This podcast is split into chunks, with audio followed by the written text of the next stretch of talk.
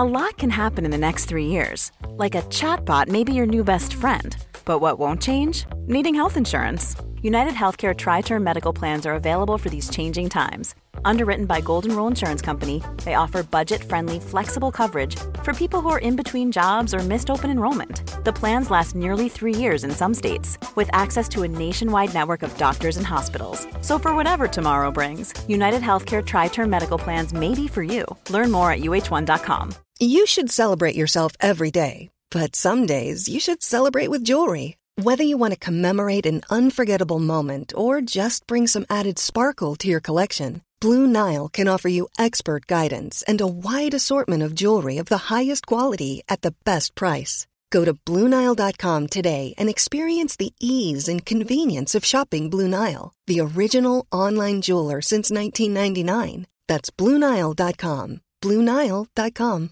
Even when we're on a budget, we still deserve nice things. Quince is a place to scoop up stunning high-end goods for 50 to 80% less than similar brands. They have buttery soft cashmere sweaters starting at $50, luxurious Italian leather bags, and so much more. Plus, Quince only works with factories that use safe, ethical, and responsible manufacturing.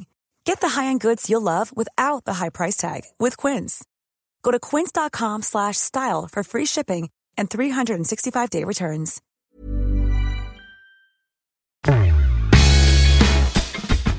Sommar, semester och ledighet, och podden får en liten annan inriktning under 6 veckor. Det handlar om nostalgi snarare än om nyheter, även fall det kommer fram en del nytt när jag intervjuar olika svenska spelare som varit med i svenska deltagande i stora mästerskap. Och det handlar om mästerskap som både slutat med framgångar och med motgångar. Det här avsnittet handlar om EM 2004 i Portugal, dit Sverige kom med rätt höga förväntningar. Henrik Larsson hade tätt före mästerskapet bestämt sig för att åter börja spela i landslaget. Och jag talar med Andreas Jakobsson som var en given mittback i det svenska försvaret. Han hade ju tagit mittbacksplatsen när Patrik Andersson gick sönder på sista träningen innan VM-premiären i Japan 2002. Och sen hade Andreas Jakobsson behållit platsen i mittförsvaret hela vägen. Och EM 2004 i Portugal var ju en turnering där jag tror att många i efterhand kände att det kunde gått riktigt, riktigt långt. Som vanligt börjar vi med en faktaruta, och det är ju en faktaruta som är inriktad på Andreas Jakobsson den där sommaren 2004 när ett svenskt landslag åkte mot Portugal.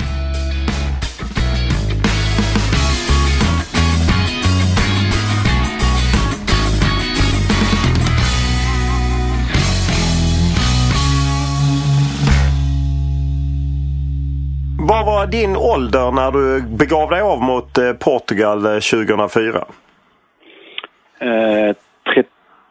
32 år gammal. Vilken klubb spelade du i? Jag spelade då i Brøndby IF i Köpenhamn. Vad hade du för position? Mittfältare. Mittback i landslaget och mittfältare i Brøndby. Hur länge hade du varit med i landslaget?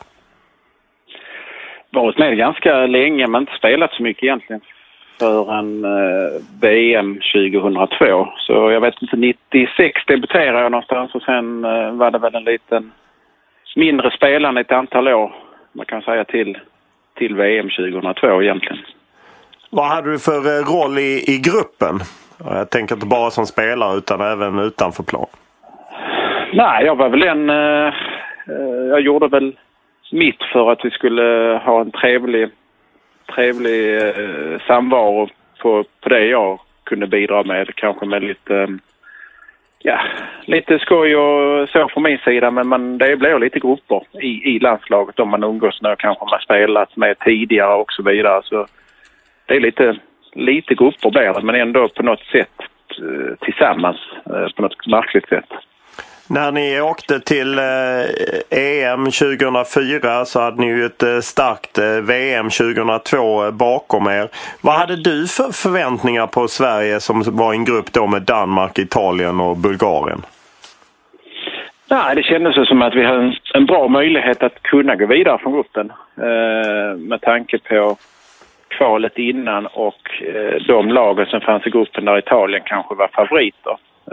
Men sen kändes det som att både Bulgarien och Danmark skulle kunna vara lite typ av 50-50 matcher med bra prestationer, så skulle nog finnas en möjlighet att gå vidare. Så det var nog den känslan man hade. Vill du veta mer om Andreas Jakobsson och EM 2004? Då ska du lyssna på den här podden via Acast. Via den plattformen så har vi länkat in både videoklipp och artiklar som rör både huvudpersonen och mästerskapet. Så det är bara att gå in och köra via Acast. Vi backar lite och ni avslutar ett VM 2002 i Japan lite snöpligt mot Senegal. Men för din del gick ju det VM-slutspelet riktigt bra. Du kom in istället för en skadad Patrik Andersson och du, Johan Mjällby, var ju oerhört säkra på mittbackspositionerna. Var det din känsla också?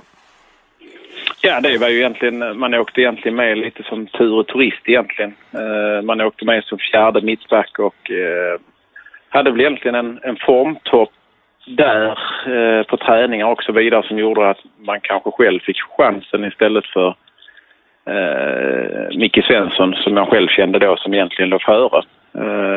Så där hade man en tur skulle jag vilja säga, men tur förtjänar man vid hårt arbete och det var ett fantastiskt mästerskap det också. Vi överpresterar lite, men vi åkte ut med det sämsta laget, så det kändes sådär kan man lugnt säga. Sen inledde ni ju ett kval med sikte på EM 2004 i Portugal. Ni hade Lettland, Polen, Ungern och San Marino. Och det kändes som att det ändå gick lite av sig själv och du var med hela kvalet ju. Mm. Nej, det var en otrolig trygghet i truppen, laget, allting vi gjorde. Det kändes otroligt stabilt. Varje samling och varje träning. Det kändes som man hade en grundidé, en tanke hur vi skulle agera tillsammans på planen, och där var ändå lite skador och så vidare i kvalet där, på vissa personer som var väldigt viktiga för att skapa ett bra resultat. Så jag tror tryggheten var den stora bidragande orsaken och gemenskapen ska jag också säga. Man trivdes väldigt bra i gruppen när man träffades. Det var ju två förbundskaptener då, Tommy Söderberg och Lasse Lagerbäck. De hade ju tagit Sverige först till EM 2000 och VM 2002 och det bara på något sätt rullade på.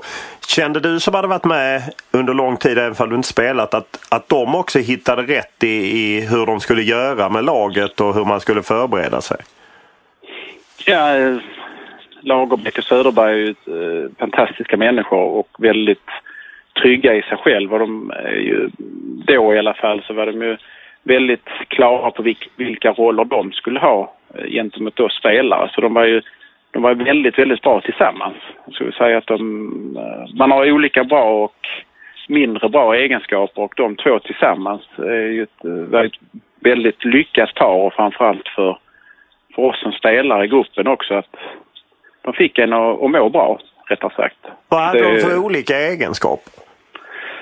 Lagerbäck är ju fantastiskt taktiskt sett, just med uppställning av vad man skulle tänka på innan matcherna, vad de var duktiga på, vad vi skulle göra för att lyckas och slå ut motståndarna på deras styrkor egentligen, vad vi skulle stå upp med.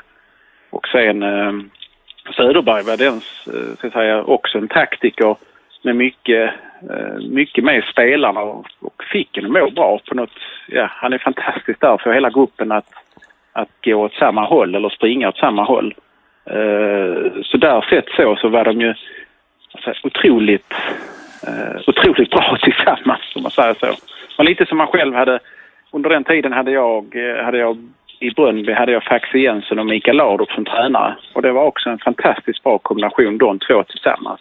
Just, jag tror som tränare då är det väldigt svårt att ha hela repertoaren själv, utan man måste ta hjälp av andra, för spelare idag är lite mer ser till sitt eget än kanske till laget först och främst, tror jag. Och jag vet på våren så bland annat träningsspelade ni borta mot Portugal, och på vägen hem så får Lagerbäck Söderberg ett besked från Henrik Larsson, som ju hade slutat i landslaget efter VM 2002, men att han ställde upp inför EM 2004. Hur kände man som spelare inför det, att han kom in när kvalspelet var gjort? Ja, det var ju ett himla trevligt paket som truppen kunde få, och framförallt inför EM där, och det är inte bara som spelare utan framförallt som person i gruppen. Varit med dem så otroligt mycket som spelare och ändå kommer in i gruppen och är bara flöt med hela gänget i stort sett. Så det var ju ett trumfkort vi fick på vägen, kan man säga, och både som spelare och mycket på träningarna, just att vi skulle ha en väldigt hög intensitet på träningarna. Det var en bra injektion i gruppen, det. Absolut. Och ni samlas i Gimo, har jag för mig, eller i varje fall lite norr om Stockholm, har ett förläger där innan ni ska till Portugal. Vad minns du av det? Hur känner man på ett sånt när man ska iväg på ett stort mästerskap? Nej, alltså, det handlar mer, tror jag, där just var är man belastningsmässigt. Vissa hade haft kanske en väldigt hög belastning precis innan, och det handlar väl mer om att samla ihop så alltså man alla skulle komma fräscha och absolut på topp till mästerskapen. Så där väl, om jag inte missminner mig, väldigt individuellt baserat program där kanske vissa tränar mer intensivt och vissa kanske tog det lugnare. Det handlar mer om att samla ihop styrkorna, att alla liksom skulle vara på topp när väl matcherna börjar. Och man gör ofta lite sådana roliga grejer, kanske spela golf eller åka go-kart eller något sånt. Behövs det verkligen? Jag tror absolut behövs det. Jag tror det är väl någonting som man kanske missar mer och mer, där man kanske fokuserar rent för mycket på ett resultat, utan innan man kommer till resultatet så måste det ligga någonting i grunden för att kunna få ett bra resultat. Så jag tror det är absolut är superviktigt, inte om det är go-kart eller vad. Jag tror själva saken har nog mindre betydelse. Jag tror att man gör någonting annat just för att få ihop gruppen. Att man egentligen får lov att göra bort sig. Att man känner ändå en trygghet i gruppen. Att vi kan skratta tillsammans. Men sen när det väl gäller, då är det liksom fullt fokus. Så jag tror det är viktigt, absolut. Och när ni ligger i Gimo, det är rätt stor mediebevakning. Jag var ju själv där. Jag kände att liksom... Detta var den tid när det började skruvas upp den mediala bevakningen. Hur upplevde du det som spelare? Ja, det märker man alltid, och det är ju fantastiskt trevligt det med mediebevakning, och sen är det alltid vissa spelare och kanske ledare som har större bevakning än kanske andra spelare, så då, så sett så är det väldigt viktigt, för man har fotbollen behöver detta, och det är ju någonting som man lär sig på resan gång. Och för en annan som var kanske lite tur och trist till 2002 var det väldigt skönt, men sen efter ett tag när man väl fick spela så förstod man att vilken mediebevakning det egentligen är för de som kanske är i denna hetluften vecka ut och vecka in. Så jag har väl inte så några sådana bilder framför mig just hur stor mediebevakningen var då, utan det är någonting som hör till. Ja, det är något man får acceptera helt enkelt. Absolut, men fotbollsspelare är beroende av att det kommer folk till matcherna, och klubbarna är också beroende av detta just med marknad och supportrar och folk kommer till matcherna, så det är någonting som hör till. Lite marknadsföring får man säga för fotbollen, och det är klart, landslaget är ju en enorm viktig faktor för svensk fotboll. Det är klart, då ska man visa sig från kanske sin bästa sida. Kände du att när ni gav er av, att då hade ju ändå Tommy Söderberg och Lasse Lagerbäck gjort 2 mästerskap tidigare, att de blev skickligare på det här? Var ska man bo? Hur ska man träna? Hur ska man lägga upp det? Jag menar, de erkänner ju själva att det första mästerskap de gjorde i EM 2000, att de tränade för mycket och bodde helt fel. Kände du att de förutsättningarna såg ut att vara helt perfekta? Ja, nu kan jag bara jämföra med Japan tidigare, och jag tror väl upplägget var väl i stort sett detsamma, där man hade ett basläger och sen tog man sig därifrån till matcherna, så man egentligen fick ett normalt upplägg för en bortalandskamp egentligen som i kvalet. Så där var ju ingen skillnad egentligen, som jag tror de la mycket vikt på, att att man skulle stort sett känna sig som hemma på basläget och sen åkte man iväg och kanske spela sina matcher precis som en bortalandskamp eller om egentligen en hemmalandskamp också, som man hade samma rutiner som man har haft tidigare. Så det tror jag de la väldigt mycket vikt på. Så det är klart, de skaffar sina erfarenheter och framförallt med mat, kost och vila och så vidare, vad behövs i players lounge för att det inte bara ska vara kanske bra de första 2 dagarna utan kanske i 2 veckor eller 3 veckor hur länge nu det varar. Ni var och spelade en träningsmatch i Finland, Tammerfors. Är den typen av matcher viktiga eller kan det vara till och med en distraktion?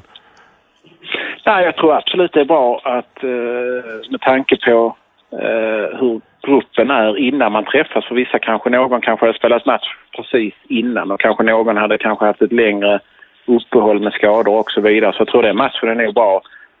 Sen blir det aldrig detsamma som kanske spela en tävlingslandskamp som man spelar en tävlingslandskamp. Det blir aldrig detsamma, men det är ändå viktigt för att kanske just med kommunikation, löpningar och så vidare får man kanske spelas med andra i klubblaget som kanske har andra starka sidor för att nyttja det. Så jag tror absolut det är bra att spela en match innan för gruppen och för prestationen. Ni landar i Portugal och ni bor ju i den fina orten Estoril om jag inte har fel för mig och tränade, eller ni bodde i Cascais och tränade i Estoril tror jag det var, där lite utanför Lissabon. Ni bodde på ett fint golfhotell och tränade på en bra arena helt enkelt. Hur var stämningen då? Kände man att men vi kan nog riktigt gå långt? Ja, jag tror mer stämningen där tror jag nu var mer avslappnad. Jag tror man kan inte fokusera så utan det är ju närmare matchen man kommer. Utan det där handlar mer om att man ska må bra. Man ska känna sig hemma. Och känner man sig hemma så kan man skapa en bra prestation. Så jag tror mer det var en avslappnad stämning. Sen har väl träningarna var där så var det väldigt... Ja, det var väldigt bra träningar. Det var väldigt hög intensitet och lagom belastning just för att skapa en bra prestation. Så jag tror nog stämningen var nog mer avslappnad men alla kände väl att vi hade något stort på gång tillsammans där tror jag. Men det kändes bra i gruppen. Ni möter Bulgarien i första matchen. Ändå lite svåranalyserat lag. Man vet inte riktigt var de står. De hade ju en del spelare som var ute i Europa och gjorde det väldigt bra. Bland annat Berbatov och Petrov och Stilian Petrov och Martin Petrov och så. Men det känns som att det är eran match efter Fredrik Ljungberg ger Sverige ledning och det slutar 5-0. Mm. Matchen var väl egentligen inte... 5-0 var väl egentligen lite för stort resultat. Matchen var jämnare så. Jag tyckte, om jag inte missminner mig så stod matchen och vägde lite. Det var en ganska jämn första halvlek där de kanske senare väl 2-0-målet kommer in så börjar de att kanske chansa lite framåt och vi har väl ganska bra utdelning och väldigt hög klass på avslutet som gjorde att det blev 5-0. Och alla 3 superstjärnor i svenska landslaget gör mål. Ljungberg gör mål, Henrik Larsson gör 2 mål. Zlatan Ibrahimović får till och med ta en straff sen. Henke Gerö släpper sin givna hattrick. Betyder det någonting att alla stjärnorna kom igång? Jag tror väl det är en trygghet just att just offensivt att de som jag säger, brukar göra mål gör mål. Jag tror det är viktigt för gruppen och framförallt för dem att de får sätta in. Men jag tror ändå det viktigaste var ändå att vi vann matchen. För första matchen är väl oftast, vad ska jag säga, en förlust i första matchen innebär oftast att man inte går vidare. Så jag tror mer segern var nog det som var skönast för då hade man 2 matcher kvar att kunna bli bland de 2 i gruppen. Så jag tror det var lite hela prestationen som gjorde att det blev nästan för bra egentligen om man säger så i första matchen. För allting blev väldigt bra på plats. Ser man på den svenska laguppställningen så är det nummer 1-11 rymmer 10 spelare, saknas en nummer 4 och så är det en nummer 15, det är du Andreas Jakobsson, medan Johan Mjällby hade nummer 4. Han hade ju knäproblem och spelade ju ingenting. Men hade du en känsla av att egentligen skulle du inte spela? Jag vet inte riktigt. Jag kände väl mest att man stort sett spelat alla kvalmatcherna. Så jag kände nog en trygghet att jag hade en stor chans att spela. Sen är man aldrig säker på att man ska spela. Med tanke på att det är landslaget och alltid superbra konkurrens och allt vad det gäller just när det gäller kanske just att det vad säger man att tappar ordet här, men att man nu ska jag säga här när tappar ordet att ja, men att det är hård konkurrens, du räknar aldrig med att du är med där helt enkelt. Nej, det gör man ju aldrig, men det är just det att alltid prestationen är alltid en färskvara, så man kan aldrig förlita sig på att man har ju kanske gjort en bra kvalmatch tidigare eller någonting för att man ska spela, utan landslaget så är det ju de som har en bäst formkurva för dagen eller kommer att spela matchen. Och det är ju det som är den sköna känslan att veta att det är en jäkla bra grupp och en himla bra karaktärer på spelarna som gör att du har en väldigt bra prestation om det är någon annan som kommer in. Det är ju kanske ingen försämring utan det kanske snarare förbättring. Du spelar ju bredvid Olof Melberg. Ändrade det någonting om man jämför när du spelade med Johan Mjällby tidigare? Nej, det gör det inte. Man försöker alltid bidra med det man kan själv och det man är bra på. Det är väl oftast det, kanske det som är det svåra många gånger att som man inte har lärt sig till början att man kom in i landslaget och då försöker man spela något annat spel som man inte gör i klubblaget. Och det är inte därför man blivit uttagen eller... utan man ska bidra med det man gör i klubblaget och då har man ju någonting att, som kanske tränarna, förbundskaptenerna säger att ja, men den prestationen kan man ju få med i ett landslag också. Det är samma sak som man ska göra där. Andra matchen är Porto, ni möter Italien och det är en match där jag minns att landslaget verkligen blev utspelade. Är det så du upplevde det också? Ja, totalt utspelade de, frågar mig. Vi låg väl absolut rätt i positioner och så vidare. Man skapade väl några heta lägen, men vi försökte väl hålla dem att de skulle ta avsluten på mindre bra lägen där vi kände att de skulle vara en ytterst bra prestation för de skulle göra mål. Men absolut, det var väl efteråt kan man säga det var det bästa laget vi mötte, Italien. Just. Hur upplever man det som back när man just känner att man är totalt utspelad? Ja, man kan vara utspelad i en match och ändå få ett bra resultat. Men här känslan här var att de hade ett väldigt högt passningstempo. De hade väldigt bra löpningar där de egentligen satte en i situationer där man fick göra ett ställningstagande. Skulle man falla, skulle man stå upp eller skulle man liksom snacka rätt och liksom täcka yta först än att han skulle gå upp och markera. Så det var ju många sådana här små saker under matchen som man fick välja egentligen. Och det är det som gör det väldigt svårt när man möter ett sådant passningsskickligt lag som har en bra fart framåt, rättare sagt. Det är ju Cassano som gör 1-0 redan i första halvlek till Italien. Det känns som bara en tidsfråga i 2-0. Istället blir det här kanske ett av de mest spektakulära mål som har gjorts i landslaget någonsin. Zlatan klackar in kvitteringen i Porto. Vad känner man då som lagkamrat och del i laget? Ja, man fattar väl egentligen inte riktigt att den hade gått in. Det var ju nästan, jag tror det var en hörna eller vad det var. Det var ju otroligt mycket folk inne i straffområdet där. Så man förstod inte riktigt, bollen var väl lite fram och tillbaka innan han klackade in i mål. Vilket är en fantastisk prestation att bara liksom klacka in den och få den, se den banan innan. Det är ju helt sjukt egentligen. Men känslan var ju mer att efteråt att man var nog mer tum att vi hade gjort 1-1 än att det var ett lyckorus om man säger så, utan vi fick 1-1 i stort sett. Det var ändå lite tid kvar ändå, men det kändes som att man ska säga att allt jobb och slit vi har legat ner för matchen och täcka ytor och så vidare, att det gav resultat, det var helt fantastiskt.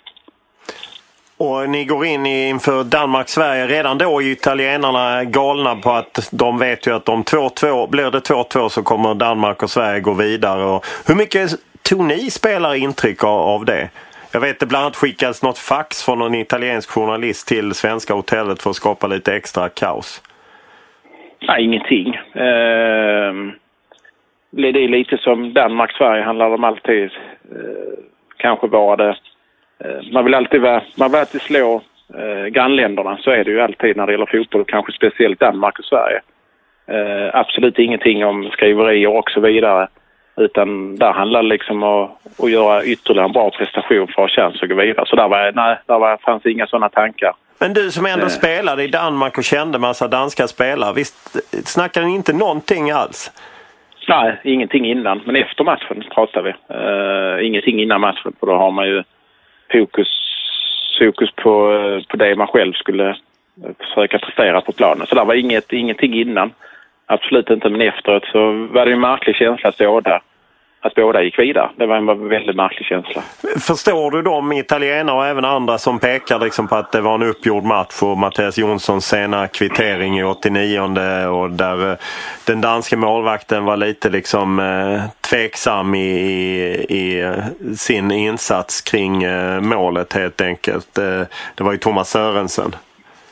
Nej, det kan vi egentligen inte säga. Jag förstår väl inte riktigt. Har man inte sett matchen och säger innan att det blev eller efteråt när det blev oavgjort resultat, ja okej, bra, de gick vidare båda två. Men har man sett matchen och hur matchen spelades i det, vad ska jag säga, hällregnet, när det var väldigt chansartat egentligen under hela matchen, när man egentligen tappade greppet och så vidare med skorna, så alltså, har det ju väldigt svårt att säga att man ska kunna säga att det var någon form av uppgjort eller någonting. Det är, nej, absolut inte. När ni tråcklar vidare, är det glädje över att man är vidare, eller är man lite knäckt att det blir vänta Holland som är en stark nation på andra sidan i kvartsfinal? Nej, det var väl mer att vi hade gått vidare. Sen vem man möter tror jag kvittar ett mästerskap. Om det är Holland eller Tyskland eller Danmark eller vem man nu än får möta, så är det blir mer att vinna eller försvinna. Så det var mer att nu hade vi ett mål, var ju ett delmål, var ju att gå vidare från gruppen, och då hade man lyckats med det, och det är ju en skön känsla efteråt när man väl lyckas med det. Så absolut inte så. Och inför den matchen så saknades ju Teddy Lucic. Det var mycket snack om vem som skulle ersätta honom på backen inför Hollandsmatchen, och det blev Alexander Östlund som fick kliva in och spela från start. Fanns det en osäkerhet när det kommer in en så orutinerad spelare, för det var han ju ändå med landslagsmått mätt, och ska spela en sån viktig match dessutom på kanterna där de hade Arjen Robben bland annat? Nej, absolut inte. Jag tror tryggheten fanns i spelmodellen och sen vem som spelar på den positionen. För jag tror alla var väldigt klara på vilken roll man hade i laget och vilket jobb som innefattar just den rollen. Så absolut inte. Det var väl mer så om att Teddy var skadad, då kommer det in en ny som är fräsch, som är het, som verkligen vill bevisa att varför inte han hade spelat istället för Teddy egentligen. Så nej, det var inga funderingar på det, utan det var fullt fokus på att göra det så bra som möjligt i nästa match. Det var ju en böljande match ni spelade nere på Algarvekusten. Upplevelsen var att det var väldigt varmt. Hur upplevde du det? Ja, för jag har väl inga större...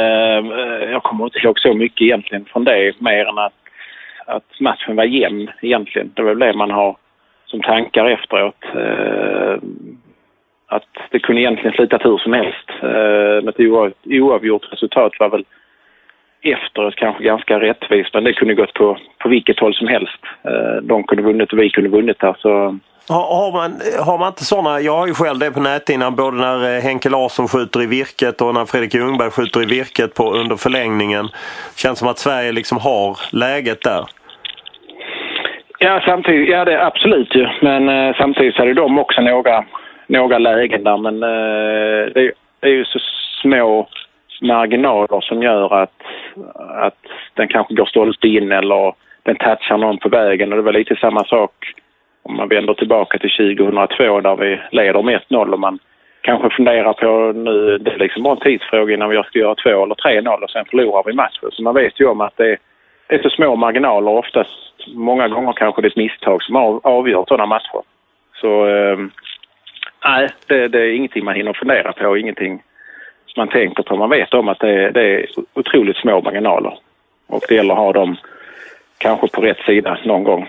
Ni spelar i varje fall en otroligt dramatisk match som böljar fram och tillbaka mot Holland, och det är 120 minuter spelat, det är 0-0 även efter förlängning så att säga, och det är straffar, och det är ju det här som har diskuterats, huruvida ni hade tränat straffar och hur det gick, diskussionerna gick där efteråt.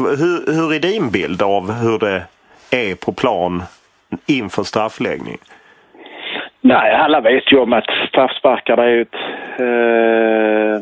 som straffläggare har du väl egentligen, det är ju bara mål som räknas. Sen man visste ju om där att det kunde gå hur som helst. De som kanske hade kanske inte tur, ska man inte säga, tur är någonting man förtjänar, utan det handlar om bäst som har nerverna lugna och koll på det man skulle göra där, utan få ihop gruppen, utan nu är det vi tillsammans som gör det. Det kvittar egentligen vem som slår den, utan det är vi tillsammans som ska göra detta. Du är en av de uttagna straffskyttarna från början, men avböjer att slå. Är det en korrekt beskrivning? Ja, de frågar väl där egentligen, som frågar vem vill slå straffar, och jag hade missat de tre senaste, så jag kände väl att det väl inte, då kanske inte jag den som har haft kanske bäst koll på att slå en straff i det läget, utan jag hade egentligen förväntat mig att kanske slå den sjätte straffen eller sjunde straffen om det skulle bli så långt. Då var det andra som kände att de var, ja men jag tar. Och då kände jag, okej, bra, då gör vi så. Med tanke på erfarenheten som tidigare har missat straffar. Så det var nog, nej, det var väl den känslan då. Hur hade ni tränat dagarna inför på att det kunde bli straffläggning? Vi hade tränat på straffar, jag ska säga här. Ja, det gjorde de nog på någon träning, tror jag. Hade vi gjort. Och inte där hade man inte i förväg bestämt att de här slår, utan det gjordes upp i stunden. Ja, vad jag tror, jag har inte allting helt rätt koll på mig. Jag tror det skulle bestämmas där efter matchen. Det är ingenting, alltså, straffsparkar, det är ingenting man bestämmer innan, utan det är ju de som känner sig heta. Det är de som ska slå straffarna. De som känner, nej men jag är klar, jag är redo, jag tar. Det är ju så det fungerat de gånger tidigare man har varit med, vem är det som ska slå. Ja, i varje fall så Källström sätter den första för Sverige och Van Nistelrooy, och sen Henke Larsson och Heitinga, och sen missar Zlatan när Reisiger gör mål. Ljungberg sätter, Koku missar, Willemsson sätter, Mackay sätter, och sen missar Olof Melberg och Robben avgör. Hur, ja, man kan ju räkna ut hur man känner, men kan du ändå försöka sätta ord på när ett hel EM-kval och ett EM-slutspel och det tar slut på en spark? Ja, det är ju alltid så. Det är det som är det tuffa just med straffsparkar, att det är ju liksom en spark som avgör, eller en stolpe eller en räddning eller vad som helst egentligen, om det är någon som glattar vid en straffspark. Och det var ju samma känsla egentligen 2 år tidigare egentligen, när det var det golden goal eller någonting, när det till slut också på sista straffen eller sista sparken egentligen. Man blev helt tom med tanke på att man har varit så otroligt nära att gå vidare. Det är framförallt den känslan man får efteråt. Man börjar fundera själv på om du hade tagit stolpe in, eller om man hade gjort så istället. Eller, man har ju massa tankar direkt efteråt, och sen blir man ganska tom i huvudet. Att alla bra prestationer som har gjorts under resans gång, och sen pang-tjong så är det egentligen slut. Hur är det i ett omklädningsrum efter en sån? Du har ju varit med både då 2002 och 2004. Hur är det? Är det väldigt olika hur folk uppträder, eller är det? Nej, det skulle jag säga. Det är nog mer en tomhet som finns. Kanske inte en besvikelse så. Besvikelse att man åker ur kanske, men just en tomhet. Men det är ändå en så lång resa man gör. Det är inte som kanske en serie. Det är 1 år framför sig. Här hade vi hållit på i stort sett i 2 år. Och jobbat mot ett EM-slutspel först, så att ta sig dit och sen ta sig vidare från gruppen, och sen så är det utslagning direkt. Det är väl det man känner själv efteråt, att man har varit med i 2 mästerskap och åkt ut på Golden Goal och på straffsparkar. Just, man har aldrig förlorat en match under ett slutspel egentligen på ordinarie tid. Det är det man själv känner efter, att det kunde ju bli lite bättre än vad det var. Och efteråt så ska man ut och träffa oss i den mixade zonen. Hur känner man då? Liksom att man måste gå ut och... Det är jobbigt nog att brottas med det. Sen ska man samtidigt ut svara på frågor till oss för att då fans och liknande ska höra vad vad man tycker och tänker. Nej, men det är någonting som tillhör lika roligt som det är när man har vunnit en match. Som matcherna tidigare när vi hade fått bra prestationer och lika tråkigt är det kanske efter en förlust som det blev här. Men det hör ju till. Och samtidigt så är det kanske bra på ett sätt också att man verkligen får höra kanske tankar och idéer som har varit i match, under match och kanske efter matchen. Men det är ändå det man kanske vill läsa och höra om. Hur tänker spelaren? Hur känner man? Men det är någonting som hör till. Jag har aldrig hade aldrig några problem med det, utan det tillhör. Kan du ångra någonting att till exempel jag borde tagit en straff? Eller kan man känna så i efterhand? Nej, det kan man ju aldrig göra. Men varje gång man gör någonting på en plan i en match eller någonting, så man kan aldrig fundera på när man väl kanske väljer att kanske falla exempelvis från en backlinje och ta djup istället för att man ska gå upp och stöta. Men du får ju 100 sådana beslut i match om det räcker. Så skulle man fundera på det när man har spelat en fotbollsmatch, då tror jag man är fel ute. Då ska man ju göra någonting annat.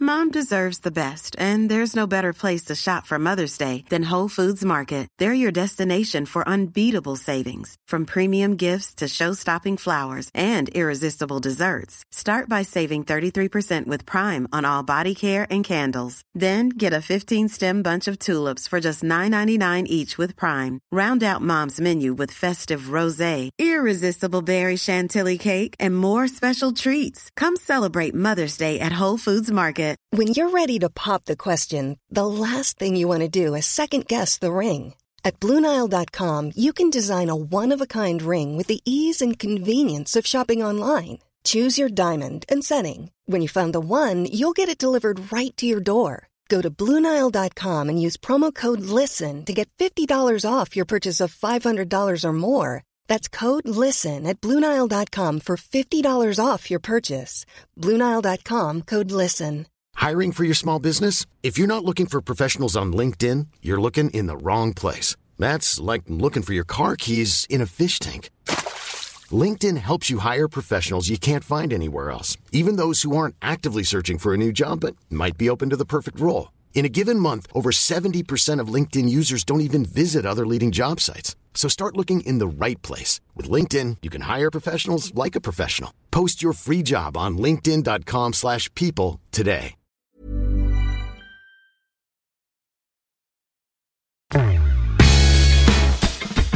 Det var fruktansvärt varmt den här kvällen i Villamora i södra Portugal, där Sverige mötte Holland i en EM-kvartsfinal och spelet böljade fram och tillbaka. Ja, det blev ju tyvärr inte så att Sverige gick hela vägen efter en straffdramatik.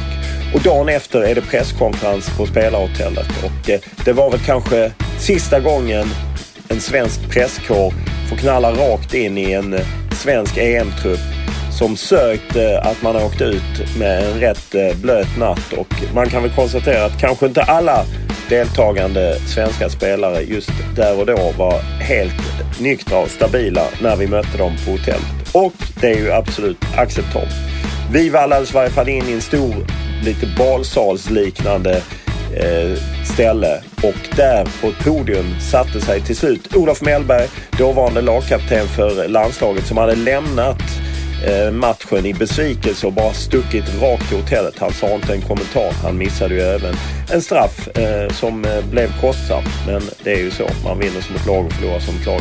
Bredvid honom satt Andreas Jakobsson, och mer eller mindre indirekt så uttryckte Olof Melberg sin besvikelse över att vissa spelare inte hade tagit sitt ansvar och slagit en straff. Bland annat ska ju Andreas Jakobsson ha varit en av dem.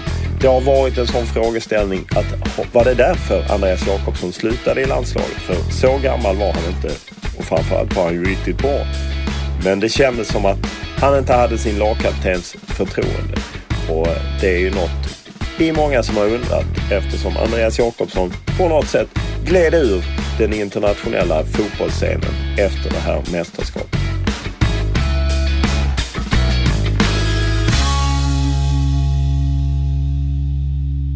Efter den här tunga förlusten så samlas ni på spelarhotellet. Det är en middag för bland annat skulle ni tacka av Tommy Söderberg som slutade som förbundskapten då. Vad betyder det? Söderberg har ju varit en otrolig, under den delen man själv har varit med och framförallt för landslaget så har han varit en av de som kanske är mest bidragande till prestationerna och resultatet som har gjort. Så klart det kändes väl så där just vid ett sådant tillfälle med tanke på alla var ju lite nedstämda och man var helt tom i huvudet, men samtidigt så tror jag väl att Tommy uppskattade att tanken har funnits där från spelarna just med att det kanske kunde vara hans sista match. Att det har ändå varit en tanke bakom från spelare och ledare att det kunde vara en sista match. Det kunde vara till uppspelet också, men det har ändå varit en tanke bakom det tidigare och när det väl händer så är det en avtackning som gäller. Så jag tror att det kunde kanske varit under roliga omständigheter från spelarnas sida att man kanske hade vunnit en match istället, men tyvärr blir det så när man väl har bestämt sig. Ni gav honom någon resa eller något sånt, jag för mig någon björnsafari eller något liknande. Ja, det var det nog, eller om det var Hurtigruten eller jag vet inte riktigt, det var något sånt. Men blir det ändå en fest en sån kväll? Jag menar, vi var ju på spelarhotellet dagen efter. Då kändes det som inte alla var helt nyktra redan ens då. Så att det känns som att det brakar loss lite i varje fall. Jag skulle inte säga att det brakar loss. Det är mer att man sitter och funderar och tänker kanske på lite olika håll. Det är nog mer på det sättet tror jag. Att man försöker inte rensa skallen så sätt. Utan det är nog mer att jag tror det är nog dålig sömn kan man väl lugnt säga efter man förlorar en match eller just i detta speciella tillfället när det är slutspel. Jag skulle nog inte säga att det är en fest efteråt, absolut inte. Det är nog fel tillfälle. Och sen ska man vända hemåt. Och hur blev ni mottagna när ni kom hem eller bara smög man av i Sturup och åkte hem helt enkelt? Ja, det blev ju så när man väl, som här i detta fallet så är det mer att man efter man har liksom lagt det bakom sig så kommer man hem och då vill man liksom göra någonting helt annat. Jag kan bara berätta eller förklara för en själv, då vill man göra någonting helt annat. Så man vill inte ha någonting med fotboll att göra, absolut inte. Man följer inte EM-resten? Det är klart man tittar, men jag tittar väl väldigt, väldigt sporadiskt just på matcherna som var kvar. Man var inte kanske så engagerad som man kanske borde varit, utan där handlar det mer om att försöka koppla av med tanke på att man skulle snart börja träna igen, utan det handlar liksom om bara koppla av, hitta ny energi, motivation och så vidare för att kunna starta upp igen. Det blir lite så. Innan ni lämnade Portugal så var det en presskonferens som åtminstone jag minns väldigt väl. Det var du och Olof Melberg och diskussionen var ju uppe liksom på något sätt att Olof Melberg, han var ju den som missade den sista straffen, att han tyckte, han åtminstone antydde att en del inte hade tagit sitt ansvar. Jag vet inte hur du upplevde den presskonferensen. Ja, jag ska säga, var det dagen efter? Ja, dagen efter ni hade åkt ut. Han satt i en stor balsal på ett podium. Okej. Nej, det är väl inget så jag har lagt på minnet, men det blir ju alltid diskussioner efter match, kvittar om man har vunnit den eller förlorat den och vem som har tagit beslut och så vidare, eller om det är någon som har missat eller skjutit i stolpen eller någon som har gjort ett misstag, det kvittar egentligen hur matchen går. Så blir det alltid diskussioner efter, att det är ingenting som jag lade så på minnet där. Det var någonting som skulle göras, man ville liksom bara skingra tankarna egentligen. Så man ville egentligen bara, man vill liksom komma därifrån. Liksom vi har åkt ut, vi är liksom ute ur slutspelet. Det är mer den känslan man har då. Och samtidigt så är det viktigt att ställa upp just efteråt. Vad som förflor i tankarna eller vad händer nu efteråt. Du gjorde ett bra mästerskap, flera andra, jag menar Henrik Larsson vet jag under EM skrev på för FC Barcelona. Själv flyttade du från danska Brøndby till Southampton i engelska ligan. Är det något man kan glädja sig åt i den stunden att det gick ändå bra för mig att ta ett kliv till? Nej, det känner man aldrig där. Det gör man absolut inte. När man väl är inne där så är det ju då är man liksom inne i zonen i stort sett. Det är ju en fantastisk tillvaro bara för att som själv, som person, att bara för närvara där. Så där. När man just är där tänker man inte på det, utan det är kanske mer när man kommer en vecka, 2, 3, 4 veckor efteråt. Egentligen när man har kanske, man kan säga att just förlusten i sig, att den har liksom landat lite och man börjar titta vidare. Och det är klart, då bör man förstå kanske mer att nej, vi har nu gjort en bra prestation ändå, men vi kunde kanske gått ytterligare något steg. Jag skulle nu vilja säga att VM 2002 då var besvikelsen ännu större, ska jag väl säga. För då åkte vi ut mot vad jag tycker det sämsta laget vi mötte. Efter EM 2004 så slutade du i landslaget trots att du hade gjort 2 riktigt bra år. Jag menar både VM, det startade VM, du spelade alla kvalmatcher, du spelade EM och sen plötsligt lägger du av trots att du faktiskt tar klivet till Premier League. Ja, någon gång får man en känsla själv där man tycker att man har haft tur att få vara med både ett VM och ett EM. 2 OK mästerskap där vi gick vidare från gruppen, men kanske inte hade den lilla turen som krävs för att gå väldigt, väldigt långt i ett mästerskap som vi tycker jag vi var förtjänta av. Och det var mest man kände då att kan man vara med ytterligare 2 år och orkar bara 2 år till, eller skulle man koncentrera sig på och kanske göra det riktigt, riktigt bra eller göra det ännu bättre och fokusera på en sak. Och det var den känslan man hade då. Jag hade ju bestämt mig redan innan mästerskapet att detta var det sista. Var det någon som visste om det? Nej, ingen. Jag hade berättat där hemma, så de visste om det där hemma. Det var det jag hade gjort, och det var rätt skönt. Det kändes då som att göra så bra man kan och kunna sluta egentligen när man väl kanske kan bidra med någonting, istället för att det är på andra hållet att jag skulle inte han slutat egentligen. Han är för gammal och så vidare. Så det är rätt skönt att kunna själv bestämma när man ska sluta, och det kändes som att det var bättre spelare bakom som skulle ta vid.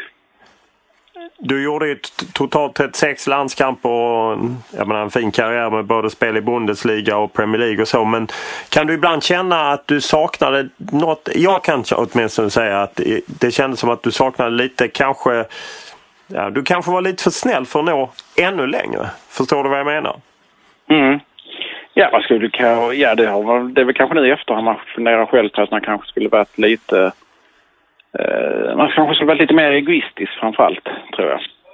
Man har väl kanske mer brytt sig om när man spelar om att laget skulle fungera, att att man ändrar sitt spel lite efter omgivningen så att laget skulle fungera. Där kanske ibland man själv kände i efterhand att man kanske skulle tagit ett kliv framåt istället för att kanske rätta sig efter andra. Det kanske är en känsla man har haft i efterhand. Så ses, men samtidigt så har man ju haft en otrolig tur egentligen att få uppleva det man har gjort, så skulle man kanske gjort det så kanske andra saker hade kommit i kläm, så det är alltid svårt att fundera på i efterhand om man skulle gjort det ena eller andra, utan man är ju otroligt tacksam för det man har fått uppleva med inom fotbollen när man själv spelar. Har ni någon kontakt idag? Jag menar, ni var ju en rätt sammansatt, det var rätt mycket samma spelare 2002-2004. Finns det någon kontakt emellan, eller är det mer i de små grupperingar man hängde? Ja, det är klart, efteråt så hade man kontakt med de spelare som man pratar med då. Men samtidigt så kommer man in i en annan tillvaro efter karriären där man hittar nya vänner och nya utmaningar. Och det är klart att livet styrs ju lite på andra vägar än de vägarna man var på då, utan det blir mindre och mindre, och nu har man väldigt lite kontakt tyvärr med spelare som man spelar med då, utan det ändras med tiden, och det, på ett sätt är det ganska skönt också, tycker jag, så man inte kanske är kvar i samma rullar hela tiden, utan livet är ju en förändringsprocess. När tidigt 90-tal följde Landskrona BoIS på plats så var Conny Karlsson i Göteborgs gamla mittbackskämpe då rätt ny tränare i Landskrona BoIS, och han på ett årsmöte lyfte fram en 17-årig talang och sa att det här är klubbens nästa A-landslagsman. Det är en Franz Beckenbauer typ. Det var första gången jag noterade Andreas Jakobsson. Och han växte ju även i Landskrona innan klubben rasade samman ekonomiskt och han bytte till Helsingborg där han ju tog en tongivande plats. Och sen kom iväg både till Hansa Rostock, till Brøndby, till Southampton innan han avrundade karriären i Helsingborg. Och min känsla var alltid att han var lite för snäll helt enkelt för att lyckas gå hela vägen. Det känns som om man hade tagit 10% av Patrik Anderssons inställning och lyft över till Andreas Jakobsson, så hade man haft en världsback på ett annan nivå. Idag gör han ju annat och är inte så aktiv. Men naturligtvis har den gamla mittbacken sina synpunkter på det svenska försvarsspelet under Erik Hamrén.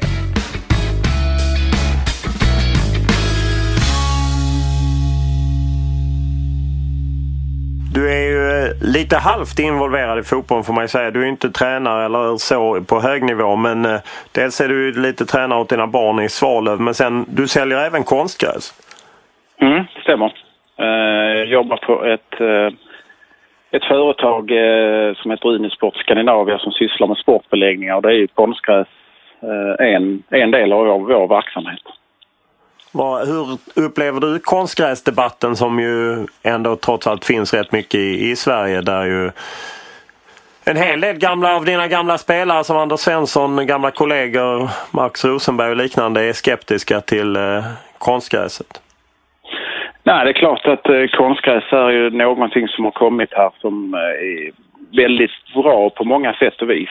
Framförallt tycker jag i träningsperspektivet för våra ungdomar, men för många föreningar idag så har ju fotbollen varit kanske en 6-månaderssport. Att fotbollen kanske har kommit ut på gräs kanske någon gång i mitten på april och sen har spelat kanske till mitten på juli. Och sen i början på augusti har börjat igen och tränat kanske 3 månader till, och sen har det varit det kanske en dålig grusplan som ingen på senare har velat vara på. Så då, konstgräset har ju fört med sig väldigt mycket just när vi pratar träningsmässigt, men det är klart att alla vill ju spela på en naturgräsplan. Det är ju det bästa som finns. Tror du att man någonsin kommer upp i ett konstgräs som blir i kvalitet med ett naturgräs, eller det går inte? Jag pratar ju alltid om konstgräs, det är en plast och den kommer aldrig ha samma naturtrogna, naturlikna egenskaper som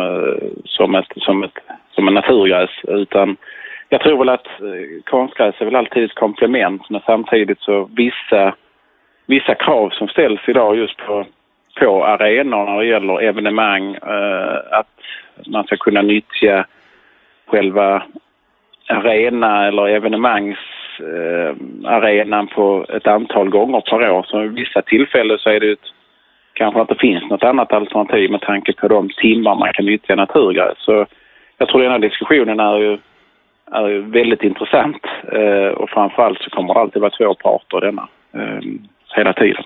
Men tycker du att man skulle spela fler allsvenska matcher på naturgräs? Jag menar, trots allt finns det ju konstgräs inlagt på ställen där man ju inte hade behövt ha konstgräs.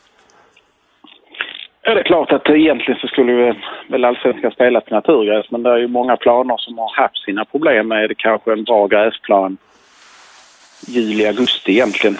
Och det är klart att då ser man ju själv på hur ska vi kunna utveckla vår verksamhet och våra spelare med kanske med passningsspel, fart, dribblingar och så vidare. Då är det kanske svårt när man har kanske haft en gräsplan som har varit urdålig egentligen under resterande del. Och det är klart, då har man ju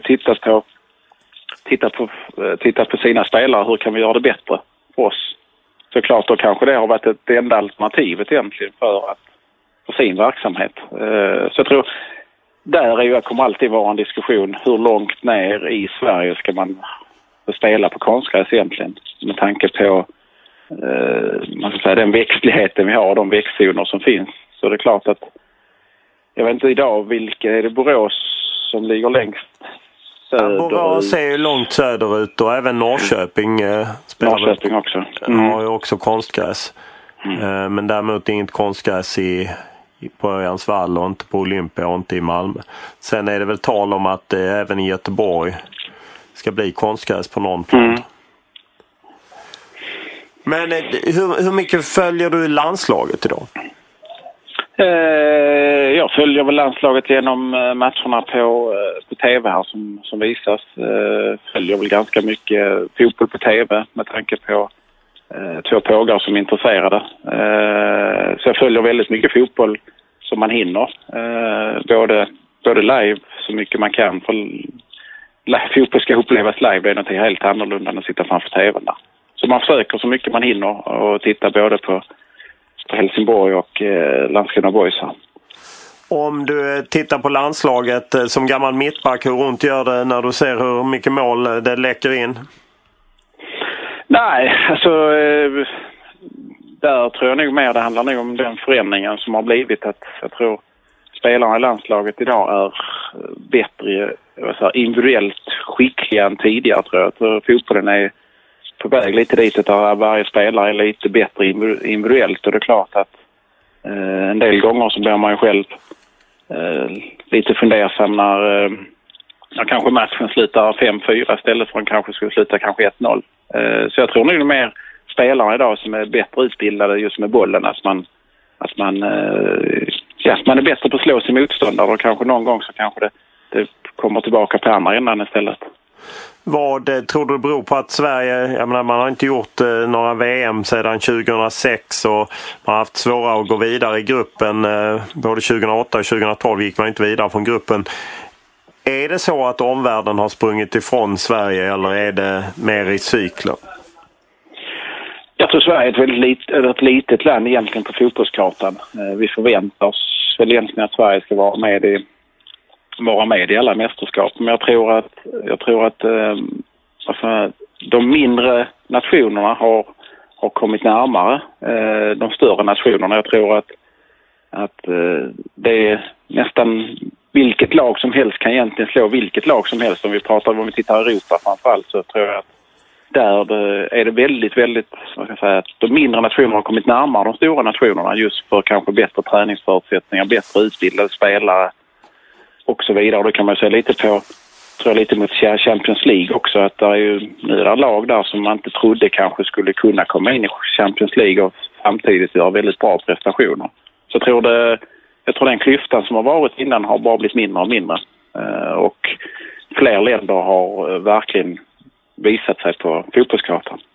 Men att det är i så fall det blir trängre bland de mindre lagen, så det gör det svårare för Sverige helt enkelt. Det tror jag. Jag tror det. Jag tror de stora nationerna kommer alltid att ha fler spelare att välja mellan, att man har kanske en tryggare prestation där just så sätt. Och det är klart tror jag för Sveriges del, när man fortfarande har den begränsat antal spelare, men när de andra nationerna kommer närmare och närmare, så tror jag där blir det liksom mindre marginaler för så som lag som Sverige och kanske Danmark och ytterligare några nationer där som har varit väldigt stabila tidigare kanske och går till mästerskap. Ser man på Lars Lagerbäck, din gamla tränare, så gör han ju succé med Island medan Sverige kanske har lite knepigare. Skulle Sverige hållit fast vid Lagerbäcks riskminimering istället för Hamrens lite mer offensiva, eller var det rätt att ändra strategi? Ja, jag tror väl att Lagerbäck som nu på Island är ju ett lag som har slått. Det är ju två olika situationer, men Island har alltid slått underifrån.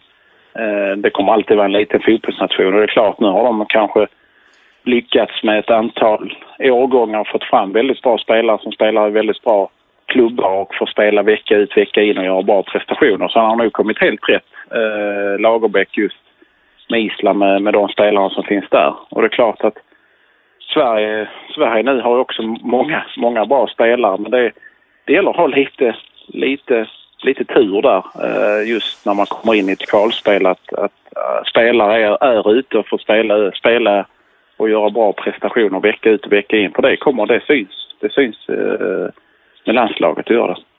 Precis som det syns i din gamla, det är väl fel att säga moderklubb, men där du slog igenom, Landskrona BoIS. När hoppar du in där och stagar upp laget?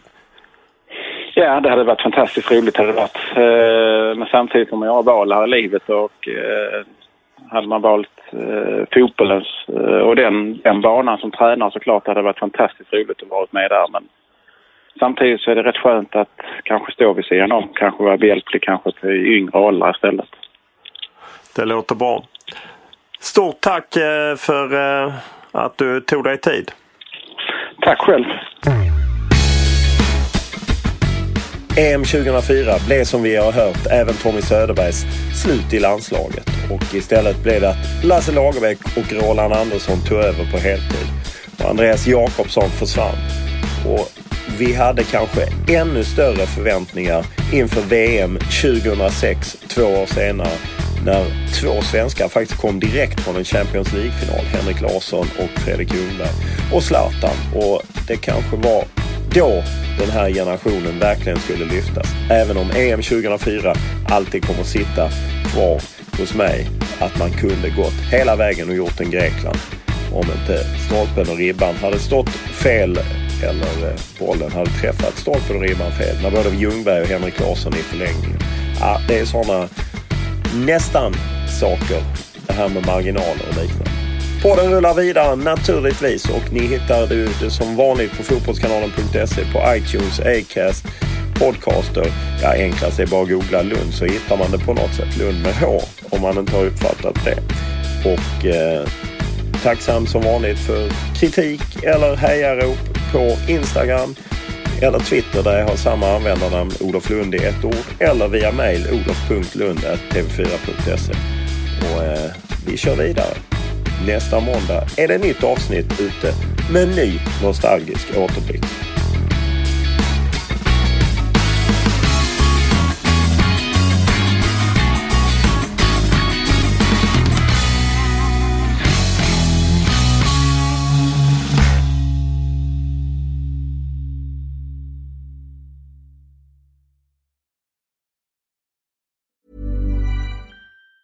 Mom deserves the best, and there's no better place to shop for Mother's Day than Whole Foods Market. They're your destination for unbeatable savings. From premium gifts to show-stopping flowers and irresistible desserts, start by saving 33% with Prime on all body care and candles. Then get a 15-stem bunch of tulips for just $9.99 each with Prime. Round out Mom's menu with festive rosé, irresistible berry chantilly cake, and more special treats. Come celebrate Mother's Day at Whole Foods Market. Mom deserves the best, and there's no better place to shop for Mother's Day than Whole Foods Market. They're your destination for unbeatable savings. From premium gifts to show-stopping flowers and irresistible desserts, start by saving 33% with Prime on all body care and candles. Then get a 15-stem bunch of tulips for just $9.99 each with Prime. Round out Mom's menu with festive rosé, irresistible berry chantilly cake, and more special treats. Come celebrate Mother's Day at Whole Foods Market.